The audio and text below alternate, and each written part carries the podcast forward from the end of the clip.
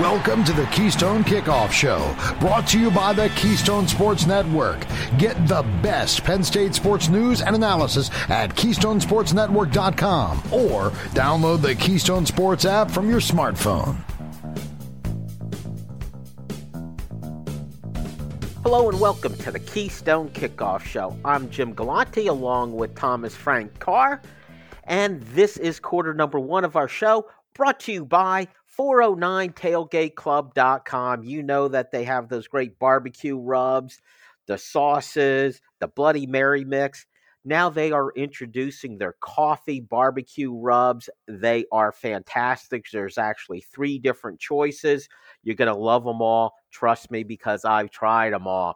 And if you're interested, just head on over to 409tailgateclub.com and you can see all of their great products, including the new coffee barbecue rubs. T. Frank, our collegiate football season is finally over, which means we get to start our off-season discussions before we start talking Penn State personnel moves. How about that college football championship game? Uh, we were talking pre-show uh, of how little of it I watched. You know, because I made the joke yesterday on the live show. This is your watch-along party for the the li- for the for the national championship game because who wants to watch Georgia blow out TCU on their own? And I, you know, because I'm on air, I'm not watching the game, but uh, I wasn't far off. Uh, I, when we when I got to the game, it was 24 to 7 and then we went to bed after three more Georgia touchdowns which was only like the start of the third. I don't even know at this point. I don't even know at this point where like uh where the score ended. I just know it was definitely Georgia. Well, at one point when it was 10 to 7 and the uh, Georgia defense blew the coverage and TCU had a long gain and eventually scored the touchdown to make it 10 7. I thought, oh, good. This is going to be just like the semifinal games. It's going to go back and forth, high scoring game, lots of fun. I was wrong. It was not yeah. that. Anyway, we do have a definitive number one team. Let's put it that way. There yeah. should be no controversy. With that said, Let's look up Penn- the score. Ah! Ah! Oh! oh! Ooh, that's bad. Oh, but that's exactly what everyone expected too. What's funny, I told you this also pregame. There was a, a sportscaster many, many years ago. Whenever there was a game like this, he would always say something to the effect If you had TCU and 57 points, my friend, you still lost your bet. So that was this uh, this game. Definitely a blowout. But but we still have Penn State football conversation for this week. It is postseason. This is the time when there's all the personnel moves. You have players coming in, players going out. Who better to discuss these moves than Thomas Frank Carr, the expert on everybody? Let's start with the players coming in. 1st mm-hmm. off, the guy with the All American name, Storm Duck. A cornerback from North Carolina, pretty good size. Uh, T. Frank listed at six yeah. foot, 205 pounds. Um, I believe he has two years left a normal year and a COVID year. Mm-hmm. What's Penn State getting with Storm Duck? So uh, this is this is the reality of my life is that um, on Monday I just finished up the film study for the Rose Bowl game. Um, now this is great for radio, but as Jim can see behind me, I'm in a completely different room from my studio. I, I spent this weekend being a human instead of just plugged into the internet watching film. Uh, so I, I haven't fully done Storm Duck's film study yet, but I have seen enough to give you an opinion. So I just want to like some of these things may be to- not totally 100% correct, but they're in the ballpark.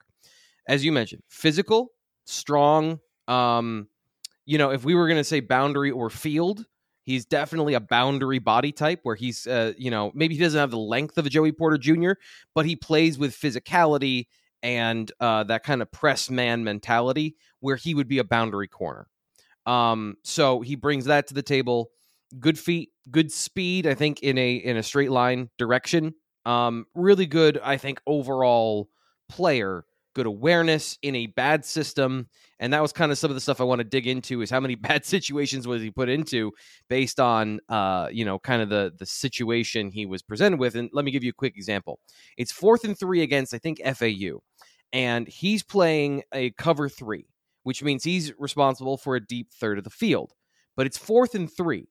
And uh, he played a lot in in a type of technique um, a, a bail technique essentially, where his butt is to the sideline and you're defending. You're basically half turned to run deep in your deep third coverage.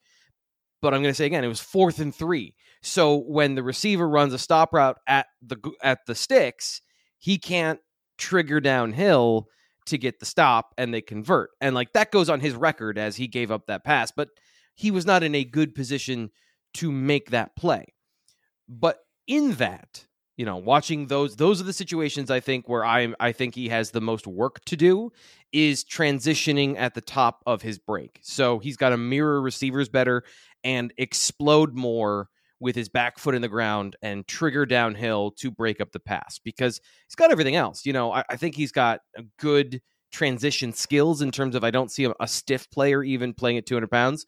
I'm curious to see how Penn State is going to uh, have him play because he's not six two or tall and long like Joey Porter Jr. to play over 200 pounds.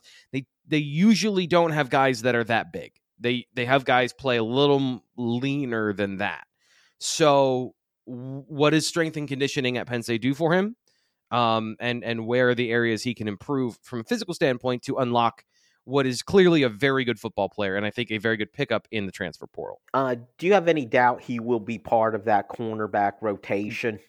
Yeah, no, they need they needed size, and that's why specifically he's a great fit is because size comes in all different forms and fashions. But right now, what they have is they have a lot of guys that are 5'11", 185, 190 pounds. Cam Miller needs to grow into his body a little bit more, and he's a leaner sort of athlete. Um, Kalen King isn't big. He plays big, but he, he's not all the, that big. Johnny Dixon's six feet tall, but he doesn't play with that level of intimidation. I, again, all these guys play with good physicality. I don't want to make it sound like they're soft or anything, but they don't have the strength and power to redirect bigger receivers. So they they needed a guy like that. Daniel Harris in uh, recruiting, the guy who went to Georgia instead of Penn State. Um, who was flirting with Penn State at the end there? He was in that mold as well of somebody who has a big wingspan, physicality, length, and could grow into that guy. And he would have the opportunity to step in pretty quickly into that role. Um, so Storm Duck is going to be that guy. That to me, that's that, and that makes him in the top three of the rotation because he has a skill that they need to establish in the room. Gotcha. And just one more question on your evaluation. How dare you have a life, T. Frank? Come on. I know, I know. And Storm Duck was the first one to commit. I know, I know. I did some woodworking this weekend. I did something where I wasn't staring at a screen, and my eyeballs and my brain and my sleep patterns they all thanked me for it. So don't worry, we're back in. We're locked back in. I'm plugged back into the machine. Very good. All right, that's what we want to hear, T. Frank. Let's go to the other commitment uh, from the transfer portal, who I do know you know about, and that's Devin Carter, wide yep. receiver from North Carolina State. He's six foot three, two fifteen. So he has that length that we've been talking about at wide receiver that Penn State yep. seems to have been lacking. Just looking over his stats over four years at NC State, it seemed like every year he was between 25 and 32 receptions for the year. He was at over 400 yards each year. Uh, the numbers were fairly consistent, but mm-hmm. it, I believe he missed some games from injury and all. What can you tell us about Devin Carter and what he brings? So I've watched Devin Carter in the past doing some other jobs, other work, and um, he was faster. I remember him being faster uh, when I watched him previously. But 6'3, 215, 220, somewhere in there. Um, he brings physicality and size. And the reason he seems faster is because he's a good deep threat. So great length, great frame, big catch radius, and a knack for getting behind ACC defenses. And I don't know if that matters ACC to Big Ten. You know, I, I it, even between conferences, we see there's a bit of translation. But Power Five football, he was the deep receiver for NC State in a very good offense. And I don't think uh, people nationally know how good Devin Leary, his quarterback, uh, was for two seasons at NC State before he got injured this year and finished the season uh, not playing. So um, he was not the X, like he wasn't the guy. And then the year he's supposed to be the guy, 2022 he has an injury that I think did slow him down a little bit in the middle of the season. And then his quarterback, he's going through three young quarterbacks cycling through like drive to drive and play to play for the end of the season. So this year did not go the way he wanted it to for sure, and the way NC State wanted it to go. Um, but he brings all those things to the table. Kind of stormed. It's funny. He and Storm Duck had a great battle at the end of the season in that rivalry game where Devin Carter for most of the game got the better of him. Now on one on the big play where Carter gets like 55 yards, Storm Duck trips, you know, in his back pedal or you know their feet get tangled up, something happens, Storm Duck falls over. And uh and Devin Carter's wide open and he's racing down the sideline. So I I don't necessarily put that on Duck in terms of he lost coverage, he fell over, right? Um, but they went back and forth in a battle of physical contested catches, and each got a couple. Uh, Carter ended the the game one for four in contested catch situations, showing what what Duck can do. But also, he got over 100 yards and six catches in that game, showing he I, he has the ability to be um, a, a big play threat and a consistent multi-level threat. Because that was really the thing he needed to work on throughout his career was uh, catching the football consistently and uh, at every level of the field. He's gotten better as a route runner. I don't think he is a guy that you need to worry about in terms of can't run all the routes. He's not going to be Jahan Dotson. He's not going to be a an electric route runner that creates great separation at all times, but he has good physicality at the catch point. He will catch the football when he's focused. And that's the biggest thing is he never proved he could be the guy. And in big situations, he struggled. So that's going to be what he has to answer at Penn State. That's why he's looking for a new home. That's why he's that's what he's looking for in his final stop is to prove that he can be the guy and that he has what it takes to be an NFL receiver and improve his draft stock and all of those things. So Penn State gets size and physicality on the outside with both of these players, and I think that they're quality additions to what they already have. They complement each room really well. And Devin Carter has his one COVID year left. All right, in the five seconds we have left, tell me about punter Riley Thompson. He's a punter. I've never seen him punt, but apparently they needed a punter, which makes sense. So he will be a punter. Punt. Punting, punter. They needed a punter, and he's a punter, so he fits their needs. Great he's an evaluation. Aussie. He's an Aussie. I do know that. He's an Aussie punter, so they'll have that. That cool thing. Very good. Thanks for that deep evaluation there, T. Frank. That's it for quarter number one. We'll pick things up in quarter number two. Hey guys, this is Andrew from 409 Tailgate Club, here to talk to you about our new coffee barbecue dry rub set. Over the years, we've developed some great tailgate sauces and barbecue dry rubs, but our new coffee rubs are totally unique spice blends, low in sodium, and feature Happy Valley's finest coffee, W.C. Clark's, roasted right in the cheese shop in downtown State College. So head on over to 409tailgateclub.com, grab yourself some coffee rubs, and remember, always tailgate with honor. We are.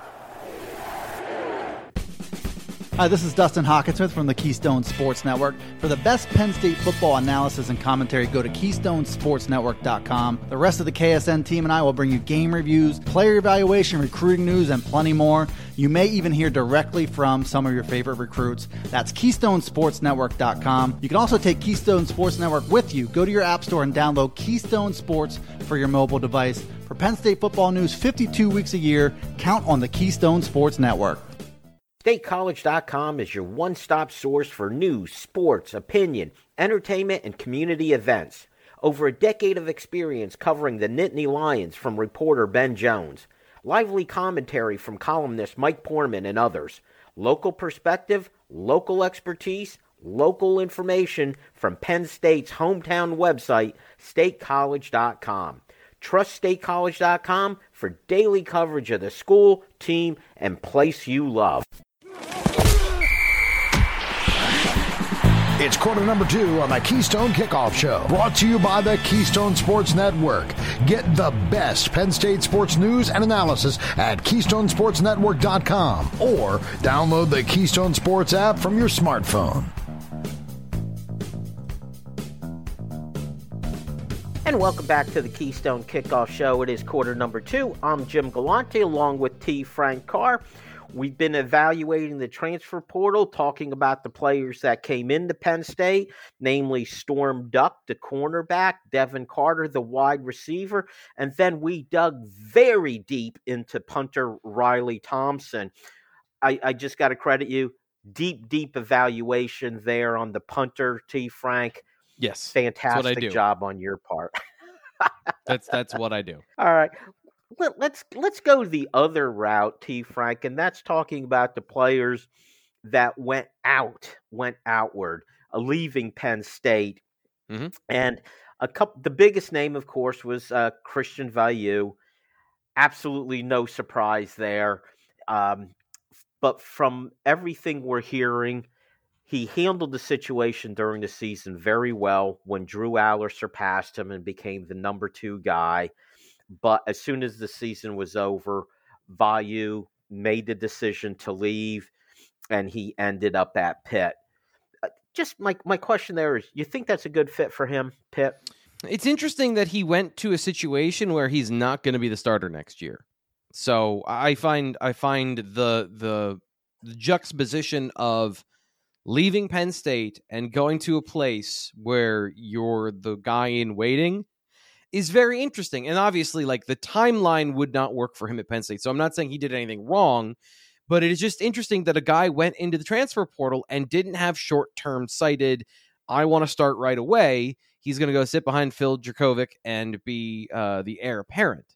So, you know, kind of reinforces the one or two times I got to talk to him. He seemed like a very mature kid he seemed like he had uh, a, you know a good self uh, awareness without being insecure or being you know like uh, lacking confidence riding that line right between confidence and uh, you know self-awareness and, and, and to find this situation you know I, I tentatively it's a good situation but you know what happens next is all uh, going to determine whether or not he made the right choice of is he going to win the starting job at some point and will he play and play well so with as much time as he has in the transfer portal uh, you know he he stayed local so he's not too far away from home all of these things point to a mature decision by a mature young man who uh, you know you wish the best for i think all penn state fans do there are players that leave where sometimes the fans resent it I don't think that's the case here at all. It was expected.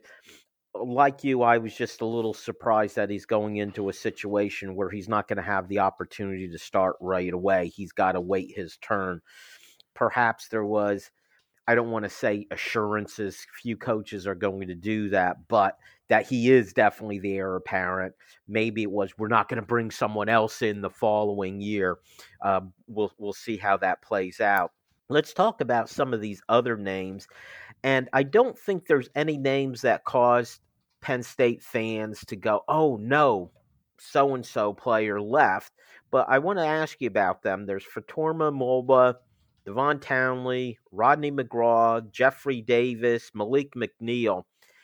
Any of those names intrigue you and make you say, boy, I bet Penn State wishes he didn't leave because there was a, a lot of potential there? It, hmm, I'm trying to make the the response no longer than 15 seconds, and I think by explaining that I've done so. So, no. Which which kind of fits in with um, what I believe the Penn State fan base thinks also. Now, Rodney McGraw did of that group. I think he's the only one who committed. He committed to Louisville, mm-hmm. um, an ACC team. So good for him.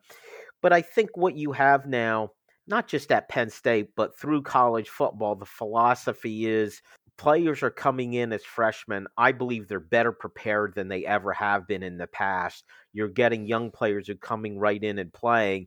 And if you're not one of those players who's played right away, if you're in the system for two years and you're not getting on the field, it's probably time to move on. And perhaps even the coaching staff hints that, yeah. or even more than hints that to you. Yeah, so I, I think Devon Townley, and I want to I want to rephrase what I said because he played at defensive end. Penn State, eh, you know, they recruited five star defensive ends and and recruited through the portal other five star defensive ends. So Penn State is not going to miss a player like Devon Townley. Uh, no dis- disrespect to Devon, but he does have talent. Um, the development was interesting because I thought as he got bigger, he would get a little more twitchier because he had a big frame. He turned into more of a power sort of player um, just from the observation. But there, you know, there was there there, there is talent there. He's going to be a guy that plays somewhere, I think, or should be able to play somewhere. Um, but be, beyond that, I, I don't, I, I don't, I, I, don't think that there's there's a ton here to be uh, to be missing. Now, I, I've already forgot what was your next question because I was I was rephrasing my previous one. What what was your next question here? Uh, let's see. How did I phrase that? Uh, the, the are the coaches James Franklin talks about having the honest discussion yeah. with players. Some would call that processing. But so, I think no, that I, I don't think that they kick guys out of the program. I think that they state clearly here's the depth chart, here's what's going on, here's what we project, here's what you need to do to change that reality. But I don't think they kick guys out of the program. I don't think they tell people you need to move on um, you know, with guys that have reached the end of their um, recruitment normal college cycle with all the COVID stuff going on, there there is a little bit of that, I would imagine. But when it comes to young players who uh, you know, still have scholarship years left, they not they're not going to give up on any of these guys. The I think the guys see what's going on. So that's that's more the reality, and, and, it's one of those things that maybe you don't even have to say. Everyone understands. I guess is what I'm what I'm getting at is it's an unsaid thing, but at the same time, James Franklin talks about everyone's on their own clock, and I don't. I, I just don't believe the way that they conduct themselves. They're kicking, like basically kicking guys out uh, of uh, with no room to rent, sort of thing. No, I don't think they do that, but I do think they express, as you pointed out, look, it hasn't happened for you. You've gotten younger guys. It's going to be a struggle for you to get onto the field and then yeah. let the, the player make his own decision. And let's face it, most of these guys, they want to play. So yeah. if, if it means moving on to get on the field, that's what they do. Another interesting name uh, is Bryce Effner. Uh, this past week, mm-hmm. he made the decision not necessarily to get into the transfer portal, but he's had his fill of college football. And I don't know if retirement is the right word, but he's made the decision to move on. Were you surprised by that? And what effect do you think that has on Penn State's offensive line? So I guess I'm not surprised by it. Um, uh, he's had a lot of injuries in his career. I mean, he battled through a lot of stuff, and um, if he's not going to the NFL and he's coming back for another year of college, and if he doesn't have it in his heart and he doesn't think he's going to be an NFL football player, and he's just playing college football to play college football, um, at some point you don't have to go farther than the injuries. So that's been his story is he hasn't been able to stay healthy for a long period of time. And he's going out on top as a Rose Bowl champion where he filled in at right tackle very well this year.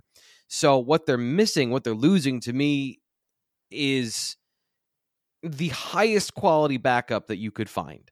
A, a starting caliber player at certain uh, skills. He was uh, the the right side of the offensive line, the T formation. If you go back and and look at all of the times they ran the ball in short yardage situations, they're running right. They're running behind him and Sal Wormley, and more times than not, they are dominating the edge and giving the running backs the alley to then get the first down and his ability to impact people as an undersized tackle coming back from an injury where we didn't expect him to play this year. Like the reporting coming into camp was don't expect anything from Bryce. Like, you know, he he got injured, it's not in the cards, and then suddenly he's out there and he's he's playing and he's part of the two deep and then suddenly he's not just a co-starter, he's the starter for the end of the season. So uh, they're they're losing that reliability and dependability. And he played guard at some points in his career, and he was good as a run blocker there. It's just like the violence with which he plays. Apparently, his frame cannot handle consistently. So what they lose is now they were going to have four tackles For the first time ever, they're going to have four deep at tackle, and they wouldn't have to rely on a freshman to be part of that conversation with both Caden Wallace and Olu Fashanu coming back, and then the development of Drew Shelton. So last season, they got to their fourth tackle, a true freshman. This next year, that's going to be one of Alex Birchmeier or J'ven Williams.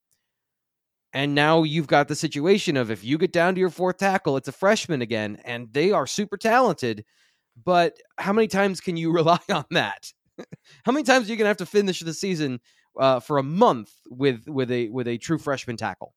Um, so they're back in that boat, but at the same time, they have made progress where their top three starters are starting caliber, and that is uh, a good place to be. You'd love to have Bryce Effner back so that you had that full complement, but they don't. And you know, we'll we'll see how next year plays out with that group. And you also have to understand playing college football, it's a tough job, especially when you're in the trenches. Yeah. And without the promise of that multi-million dollar contract in the NFL, it, it, it's a tough gig, one that he's been doing for many years. And as you mentioned, and we're going to hit on this, the players that are staying, what's nice to see for Penn State at that position is both Al, Olu Fashanu and Caden Wallace have both declared that they're coming back for next year. So I think for the first time in a while, the offensive line showed themselves pretty well this season with even more promise for next year, right, T. Frank?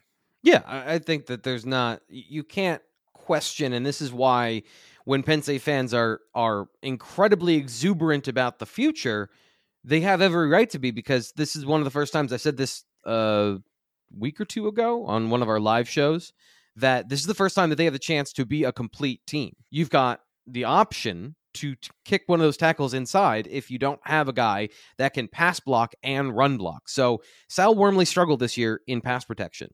And if they are being honest about the, who the best five players are, and one of them can't pass protect, that doesn't fly next year. It shouldn't. So they need to find the the the, the stable of players, the, the best five that can execute in every situation. They have the opportunity to have that next year, which sets a very high floor for the running game and for your new quarterback, whoever that is. So that is a huge benefit. But the offensive line can't throw or catch the football. So all that's still to be determined, but they've got a great baseline to start. I have a pretty good idea who that new quarterback might be. That is it for segment number two. Stick around, quarter. Th- hey guys, this is Andrew from 409 Tailgate Club, here to talk to you about our new coffee barbecue dry rub set. Over the years, we've developed some great tailgate sauces and barbecue dry rubs, but our new coffee rubs are totally unique spice blends, low in sodium, and feature Happy Valley's finest coffee, W.C. Clark's, roasted right in the cheese shop in downtown State College. So head on over to 409tailgateclub.com, grab yourself some coffee rubs, and remember, always tailgate with honor. We are. Hi, this is Dustin Hockensmith from the Keystone Sports Network. For the best Penn State football analysis and commentary, go to KeystonesportsNetwork.com. The rest of the KSN team and I will bring you game reviews, player evaluation, recruiting news, and plenty more. You may even hear directly from some of your favorite recruits. That's KeystonesportsNetwork.com. You can also take Keystone Sports Network with you. Go to your app store and download Keystone Sports for your mobile device. For Penn State football news 52 weeks a year, count on the Keystone Sports Network.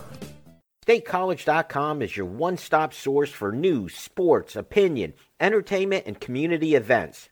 Over a decade of experience covering the Nittany Lions from reporter Ben Jones. Lively commentary from columnist Mike Poorman and others. Local perspective, local expertise, local information from Penn State's hometown website, statecollege.com. Trust statecollege.com for daily coverage of the school, team, and place you love.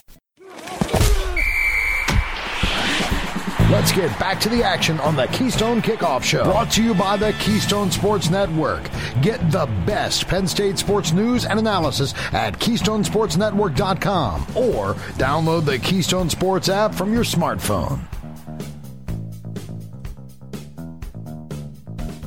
And welcome back to the Keystone Kickoff Show. I'm Jim Galante along with T. Frank Carr. This is quarter number three, which means it's time to ask T. Frank. This is where we take your questions and we ask them of T. Frank at the end of the segment. T Frank will say, you know what? That is our best question. And whoever sent us the best question, they will get a prize packet from our buddies at 409 Tailgate club.com. That means some of their great coffee barbecue rubs. And before we get started with this segment, T. Frank, as you pointed out, you're not in your normal studio, you're in a different room. And I'm looking over your left shoulder at something on your desk. Mm-hmm. Would you mind turning around and reading that to our audience because I think it's it's a lot of fun. Go ahead. So so first off, I'm in the same room, but you wouldn't know it because it's oh. completely been redone over the weekend. Uh, okay. But it says we interrupt this marriage to bring you football season, and Zoe bought that for me five years ago, and it is one of the most true things. It's one of those like live, laugh, love signs, but it's more accurate to what our life actually is. So it finally, for the first time since I moved from Pine Grove Studio B, it finally has a home here uh, in in the new studio, and I'm I'm happy about that. Okay, well, and and I appreciate the fact that it came from your wife. If you had brought it into the house, and it creates a whole different narrative. So let's get started with our questions, and let's start with Doug from Wellsboro, who says, T. Frank, how do you anticipate Penn State's passing game changing with Drew Allar as quarterback? I assume a lot will be dictated by the personnel that's on the two deep next year. It will be what he's good at. So that's the number one thing is is going to be what he's good at. And secondarily, how do I anticipate it changing? I think it will be simpler. I think they will do fewer things and they'll have less of the playbook to go through because their quarterback isn't a sixth year that understands multiple different concepts at the level of which he did. That is that is uh, as basic as you can get to of like the knowledge gap between him and Sean Clifford is why Sean Clifford was playing this year. So I would expect that they're going to do uh, a little bit more pre-designed plays and a little bit more maybe more deep shots next year, depending on uh, how how Allar performs. And what we don't know about him, you know, he he shows the propensity to throw beautiful, layered, accurate deep balls with good zip and all of those things. So that's again about the offensive line is they should have a very good unit that can pass protect and hold up at, at deeper drops. So more deep crossing routes should be open next year. More double moves. You should have a little bit more time to do all those things if the if the whole thing can work together. So that would be the first thing in my mind is try to design easier open throws for him and if you can take advantage of his arm strength, have more deep shots in the offense while still maintaining a basis of run the football, play action passing, taking as much off his plate as possible and letting the other players go to work. Because that's the other thing is this running unit should be very good next year. It, teams should be afraid of it. So you should have favorable numbers in the passing game. So all of this should set up to have a, a pretty soft landing spot for uh, Drew Allar is the guy we're expecting, but whomever, like the, it is still technically going to be an open competition next year. So however that works out, I don't want to completely discount and discredit and ignore Beau Pribula, who is a good football player. So that's going to be part of it. And uh, the read option game is still going to be there, but I think we'll see about as much of it as we saw with Sean Clifford this year. Let's go to Rob D from Burbank, California, by way of Reading and Easton. Rob says, um, I'm making the bold statement that the spirit of Franco Harris was with the team during the Rose Bowl. After all, he did win a Super Bowl in that stadium. My question is Is Franco Harris the best Penn State pro player ever? Well, Rob, it sounds like you're uh, a football historian. I am a microwave, live in the moment sort of person. Uh, so I don't have the depth of knowledge and expertise that you do.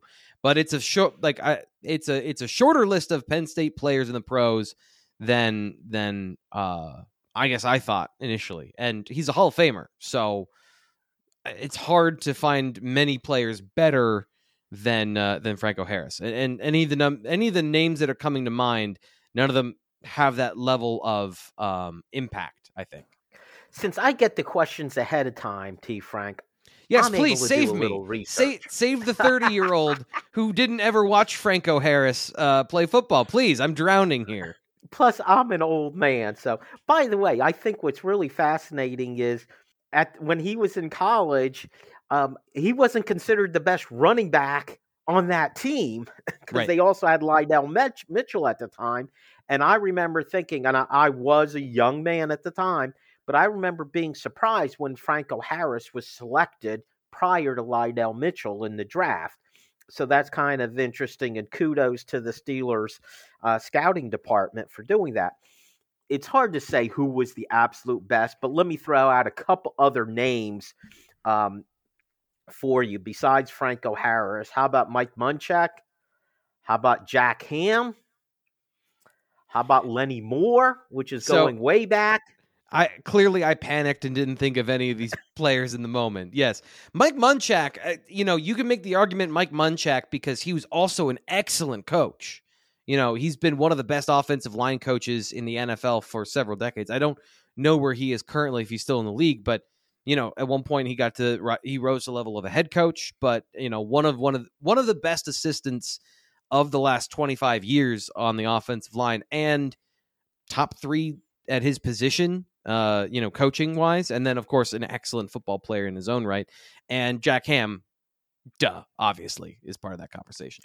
One last name to throw out there for you, which is Rosey Grier, which a lot of people know him as an actor. Remember him Mhm. as Los Angeles Rams, and people don't remember that he was a Penn State Nittany Lion. So, just a couple other names for you to consider, Rob. Uh, let's see. Let's move on. Where do we go from here? Let's go to Mike in Carlisle, who says, I feel that amongst the general Penn State fan base, there's an assumption that Drew Allar will be the second coming at quarterback for Penn State. I too am excited to see him develop and hopefully become a high level team leader and producer at the quarterback position. My question and fear are the expectations and the bar set too high for Drew Allar? No, the expectations are always set too high for any good football player or five star or potential player. Like one of the reasons I do what I do, one of the reasons I do T. Frank's film room at Blue White Illustrated to give you an idea of okay, here's the roadmap. So it's not just gonna be the kid is five stars and he comes in and plays excellent and he's gonna be the next first round, the, the next first round draft pick at quarterback. Here's what he's working with from a talent perspective. Here are some of his areas of development that may not develop. That's part of the story. So the answer is yes. The expectations are always too high. And the guys who rise and meet those expectations are the ones that are truly like that we gush over.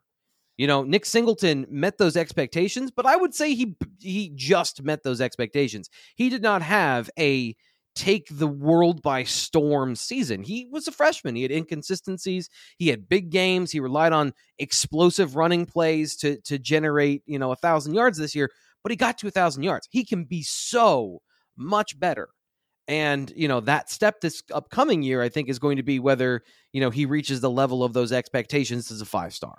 And that's on an appropriate timeline, in my opinion, based on the offense he came out of in high school.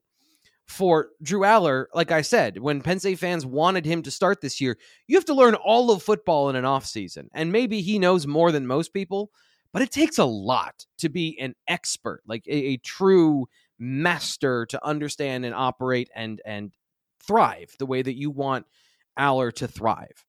What the team can do for him is put him in a situation where you don't know what he's bad at because they don't do it a whole lot. Go back to the Rose Bowl. Uh, Sean Clifford didn't have to throw nine routes down the sideline. He threw a couple of them, uh, you know, true like a slot fade to Mitchell Tinsley, and he missed that play.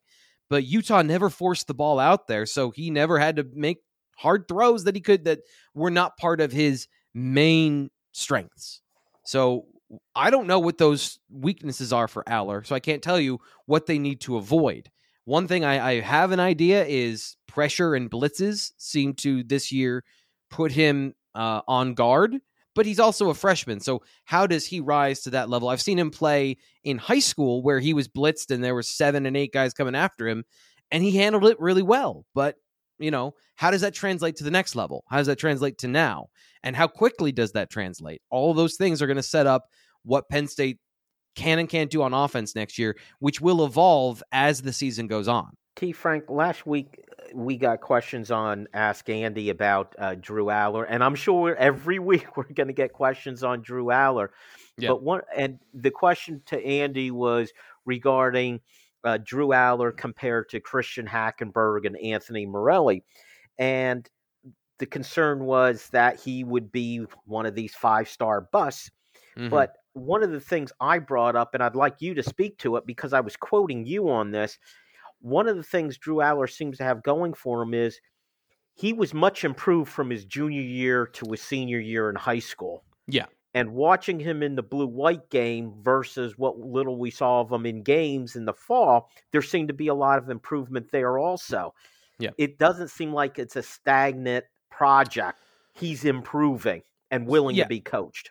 Yes, absolutely. And he's got a great football mind. Let's let's start with what it means to be a five star and what that conversation is. And like a lot of it is based just on your height and your arm strength and kind of your your tangible skills because the intangible stuff of um what you do on the football field is is especially the last 10 years has been so much better for scouting of high school football players. More stuff is on film. You're not relying just on highlight reels. You're not looking at does the guy drop back and is he a pocket passer and a dual threat? We kind of done away with all of that nonsense and we focus more on some of the more important things. And you're right. Drew Allar has a mind for football. So he is not just the height and the arm strength and the prototype stuff he has shown over time that he understands concepts, he can make quick decisions, and he is, you know, a, a I don't say transcendent, but like he has a bit of the the things that are going to prevent him from being a guy that can't play. But it's to the level at which he plays and how quickly and how consistently is going to determine a lot of the future of that. Fantastic. All right, T. Frank, that's it for quarter number three. Stick around. Quarter number four, we'll pick up our talk of Penn State personnel changes, and we're going to name our winner. Stay tuned. Hey guys, this is Andrew from 409 Tailgate Club, here to talk to you about our new coffee barbecue dry rub set. Over the years, we've developed some great tailgate sauces and barbecue dry rubs, but our new coffee rubs are totally unique spice blends, low in sodium, and feature Happy Valley's finest coffee, W.C. Clark's, roasted right in the cheese shop in downtown State College. So head on over to 409tailgateclub.com, grab yourself some coffee rubs, and remember, always tailgate with honor. We are. Hi, this is Dustin Hockensmith from the Keystone Sports Network. For the best Penn State football analysis and commentary, go to KeystonesportsNetwork.com. The rest of the KSN team and I will bring you game reviews, player evaluation, recruiting news, and plenty more. You may even hear directly from some of your favorite recruits. That's KeystonesportsNetwork.com. You can also take Keystone Sports Network with you. Go to your App Store and download Keystone Sports for your mobile device. For Penn State football news 52 weeks a year, count on the Keystone Sports Network. StateCollege.com is your one stop source for news, sports, opinion, entertainment, and community events. Over a decade of experience covering the Nittany Lions from reporter Ben Jones. Lively commentary from columnist Mike Poorman and others. Local perspective, local expertise, local information from Penn State's hometown website, statecollege.com. Trust statecollege.com for daily coverage of the school, team, and place you love. We head to the home stretch in quarter number four on the Keystone Kickoff Show. Brought to you by the Keystone Sports Network. Get the best Penn State sports news and analysis at KeystonesportsNetwork.com or download the Keystone Sports app from your smartphone. Welcome back to the Keystone Kickoff Show. I'm Jim Galante along with T. Frank Carr, and it's quarter number four of our show. Before we do anything else, T. Frank, we need a winner from segment number three. Who do you got? Yeah, I liked Mike and Carlisle. Uh, not just because I like Mike, but because I thought his question was good. Uh, you know, the the the conversation around expectations is one of the is one of the things like I'm most passionate about. Of uh, you're this is this never comes out right, but like if you're coming in with incomplete information, and that's why you know we do this show is to give you more information but you're coming in with incomplete information and a hard opinion i think that you're you're doing a disservice to the player Um, and and that's really you know getting down to like the offensive lineman. Which one of the three in this class are going to be in 2023 are going to be a tackle? Well, let's look at their skills and let's look at how they play instead of just looking at their highlight reel or their size, and let's find the best fit. And with Drew Allar, like let's look at what he does and what he doesn't do, and let's take some time to learn about those things before we set the expectation of a national championship. Which, by the way, uh, Max Duggan got to the national championship, and and Penn State doesn't play in the Big Twelve, so they don't have as easy of a path. But like it does challenge the notion that you need to have an elite quarterback to get to the college football playoff. Uh, so that doesn't even need to be what Drew Allar is next year. But you know, it certainly helps to have an elite quarterback. But all those expectations, all of that fomenting passion, it, it's uh, you know just directing it in the right way or in a way that is less destructive. Uh, I think to the individual with the passion and the player that is what I'm very passionate about is like steering this energy in a in, in a in a positive way. So Mike allowed me to do that and he gets the win. And by the way, if you have Georgia's talent all around you, you could have a walk-on quarterback win a national championship too. Yeah. He's he's good. I I, I hadn't seen him play uh, a whole lot, and then I watched a little bit of the Ohio State game, and then a little bit of this one. And he's again, he's fitting balls into zones down the field. He's not just uh, dinking and ducking, dunking like he was in his career early. He's generating offense. Now, a couple of those were wide the hell open, and he does have NFL talent everywhere. But he got them the football. Like being the trigger man is still not easy because you need to know where to go with the football in each play. And and he 65 points. Damn. well, it also leads to my favorite football baseball analogy when uh, scouting quarterbacks. The easy thing to scout is if the kid is six foot four and has a rocket for an arm, he's going to get a lot of stars in the scouting report. Just like if a pitcher can throw the ball 98 miles an hour, he's going to get highly regarded what's harder to measure is everything else as a quarterback. Until yep. you see them live, you can't see them in shorts doing this, but okay, are they accurate? But are they accurate under pressure? So those are hard things to categorize, like arm strength. It's why you see most of those five star guys, like I said, they're big, they're strong with a huge yeah. arm. One Let's last thing. On. Yeah, Sorry, I know you wanted to move on. One last thing. I want to round out the conversation on Drew Allar. What you just said there at the end, I think, is the missing sauce for him from later in the year. Is just confidence. As a he went out there in the first couple games and just threw the football. I think as he learned more and he, as he was more integrated in the offense, and as uh, he saw more complex defenses later in the year, like he didn't have the confidence to go out and do what he knows how to do. So confidence is uh, all the ball game, you know. And I think that that as long as he and again or Beau Pribula, who does not lack confidence, who has zero confidence problems from everything I've seen of him. Um, that's going to be a major factor in in the level of play because, like we talked about, Drew has a lot of talents, both mental and physical, and just unlocking them. Part of it can just be is he comfortable doing it and playing under pressure, something he did well in high school that I didn't. It was back and forth throughout the year, was not consistently good, but we've seen him be good. So it's just confident in those situations. And, and that's understanding what you've seen. And he's going to see things next year that he's never seen before, uh, or at least he's personally never seen before. He's watched Sean go through it, but that's a big part in the big story from next year. The end. And I'm because, done. Okay. And because I can't let you have the final word on it, what I'll yeah. add is this. I, you make such a great point about confidence, and I'm going to talk about Sean Clifford for just one second. Is I swear to you, Frank, I swear, if you just watched on TV, you did not have to see the end result of his passes. All you had to do is watch his release. Mm-hmm. When he was confident, stepped into his pass, you just said, This is going to be a completion. And it was. Mm-hmm. When he's off his back foot, you know, just you could see his mind scrambling. He's not sure where he's going. You're just going, uh oh, I'm scared of the end result here. And you could just even see that play by play with Sean Clifford. Let's get back to our topic of the day, though, which mm-hmm. is you know personnel changes, players uh, moving on either through the transfer portal or I'm going to go with now players declaring for the draft. Some Joey Porter was an obvious. He's a first round draft pick. Mm-hmm. he was going. We knew it. It was the smart decision. If he didn't go, I'd be saying, "What in the world are you thinking?" Okay, that was this a smart decision to make.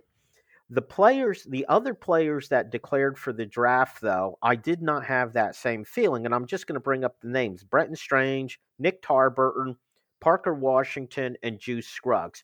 Mm-hmm. Now we know this is all a personal decision. They may be just, hey, they're done with college. They want to move on for whatever the reason. That's their decision. But, T. Frank, are there any of these guys that you scratched your head and said, you know, I get it if he wants to move on, but but he probably could have used another year of college football and improved his draft stock. No, um, the only one I say that I that I would say yeah, kind of is Parker Washington because there's a picture of him on a scooter at the at the Rose Bowl. So like he opted out of the game. He wasn't going to be playing in the game. Like he was hurt. He was not going to play. So this is the second off season where he's had some sort of injury or some sort of situation. You know, just from from not having contact in the spring last year, not being a part of the blue white game. Now he ends this year injured you know that's the only thing is health but then you can say well he hasn't been healthy he wants to go make money and he has the talent so sure. So but so that would just be the the timing of the health and the timing of the injury and can he participate this off season um what's his body going to look like you know physically at the combine? But let's talk about individual players here. Brenton Strange finished with 362 yards and five touchdowns. He's the H back what are you expecting of him from a output standpoint as a fan? Are you expecting him to be Pat Freiermuth? Because like, you know, his role in the offense is different. He's not the primary pass catcher. Uh, that's Theo Johnson is the primary deep pass catcher who lines up at, at the Y. And not that that uh, you know um, Pat played the Y all the time at Penn State, but Brenton plays a very specific role, and he played his his job very well this year. That guy does a lot of the dirty work, and he, you're not seeing him all the time. The highlight level blocks and the run blocking this year, I thought was very good. So everyone expects a certain level of like all star to go to the NFL, but certain positions you you meet the requirements of the job at the next level. And then Juice Juice Scruggs at center is the same thing. How many how many all American centers can you name? Um, and if you're not a first round pick as a center, and if he goes in the fifth or sixth round, like that's where starting centers come from.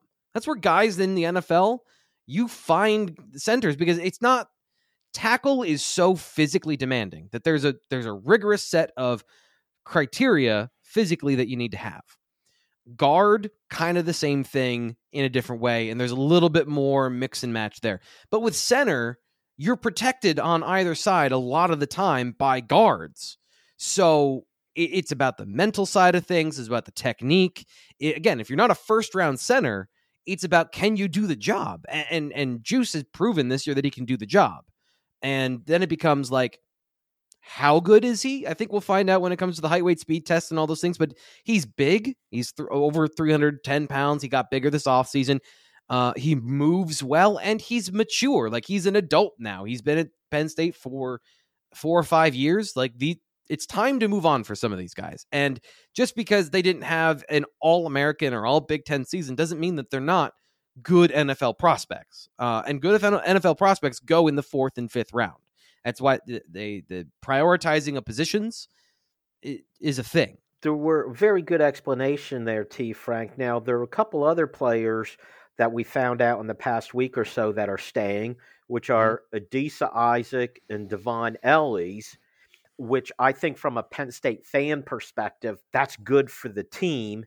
And I think the couple of players where a decision is still pending are Curtis Jacobs and Theo Johnson. This is based on the timing that we're recording this.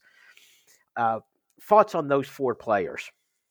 Well, let's start with the guys that I think came back to improve their draft stock and that made, I think, a, a wise decision because Adisa Isaac – had a bounce back year after an Achilles injury, but it it's not what he can be. We've seen him be more athletic and more explosive. But I thought he played with good physicality this year, which was something I was concerned about, you know, just in his profile of a guy who struggles to con- consistently be over 250 uh, or in that ballpark. He's a year older, more mature, goes through the injury. He's going to have a bounce back year in the weight room.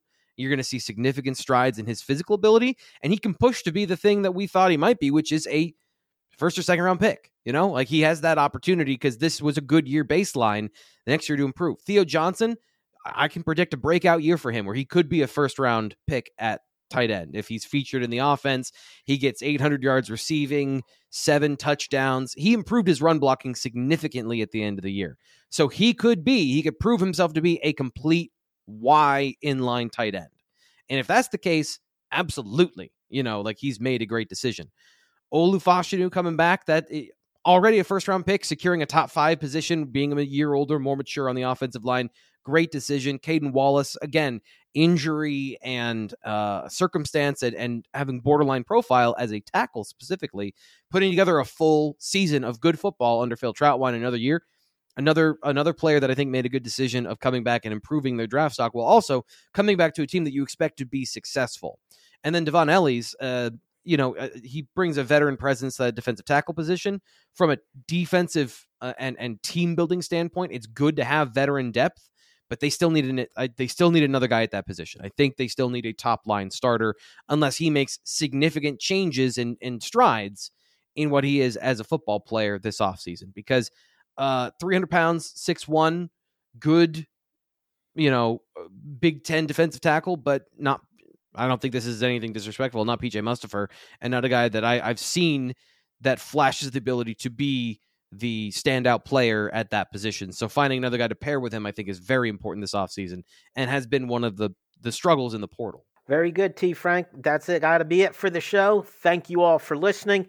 Make sure you join us next time on the Keystone Kickoff Show. Hey guys, this is Andrew from 409 Tailgate Club, here to talk to you about our new coffee barbecue dry rub set. Over the years, we've developed some great tailgate sauces and barbecue dry rubs, but our new coffee rubs are totally unique spice blends, low in sodium, and feature Happy Valley's finest coffee, W.C. Clark's, roasted right in the cheese shop in downtown State College. So head on over to 409tailgateclub.com, grab yourself some coffee rubs, and remember, always tailgate with honor. We are. Hi, this is Dustin Hockensmith from the Keystone Sports Network. For the best Penn State football analysis and commentary, go to KeystonesportsNetwork.com. The rest of the KSN team and I will bring you game reviews, player evaluation, recruiting news, and plenty more. You may even hear directly from some of your favorite recruits. That's KeystonesportsNetwork.com. You can also take Keystone Sports Network with you. Go to your App Store and download Keystone Sports for your mobile device. For Penn State football news 52 weeks a year, count on the Keystone Sports Network. StateCollege.com is your one stop source for news, sports, opinion, entertainment, and community events. Over a decade of experience covering the Nittany Lions from reporter Ben Jones.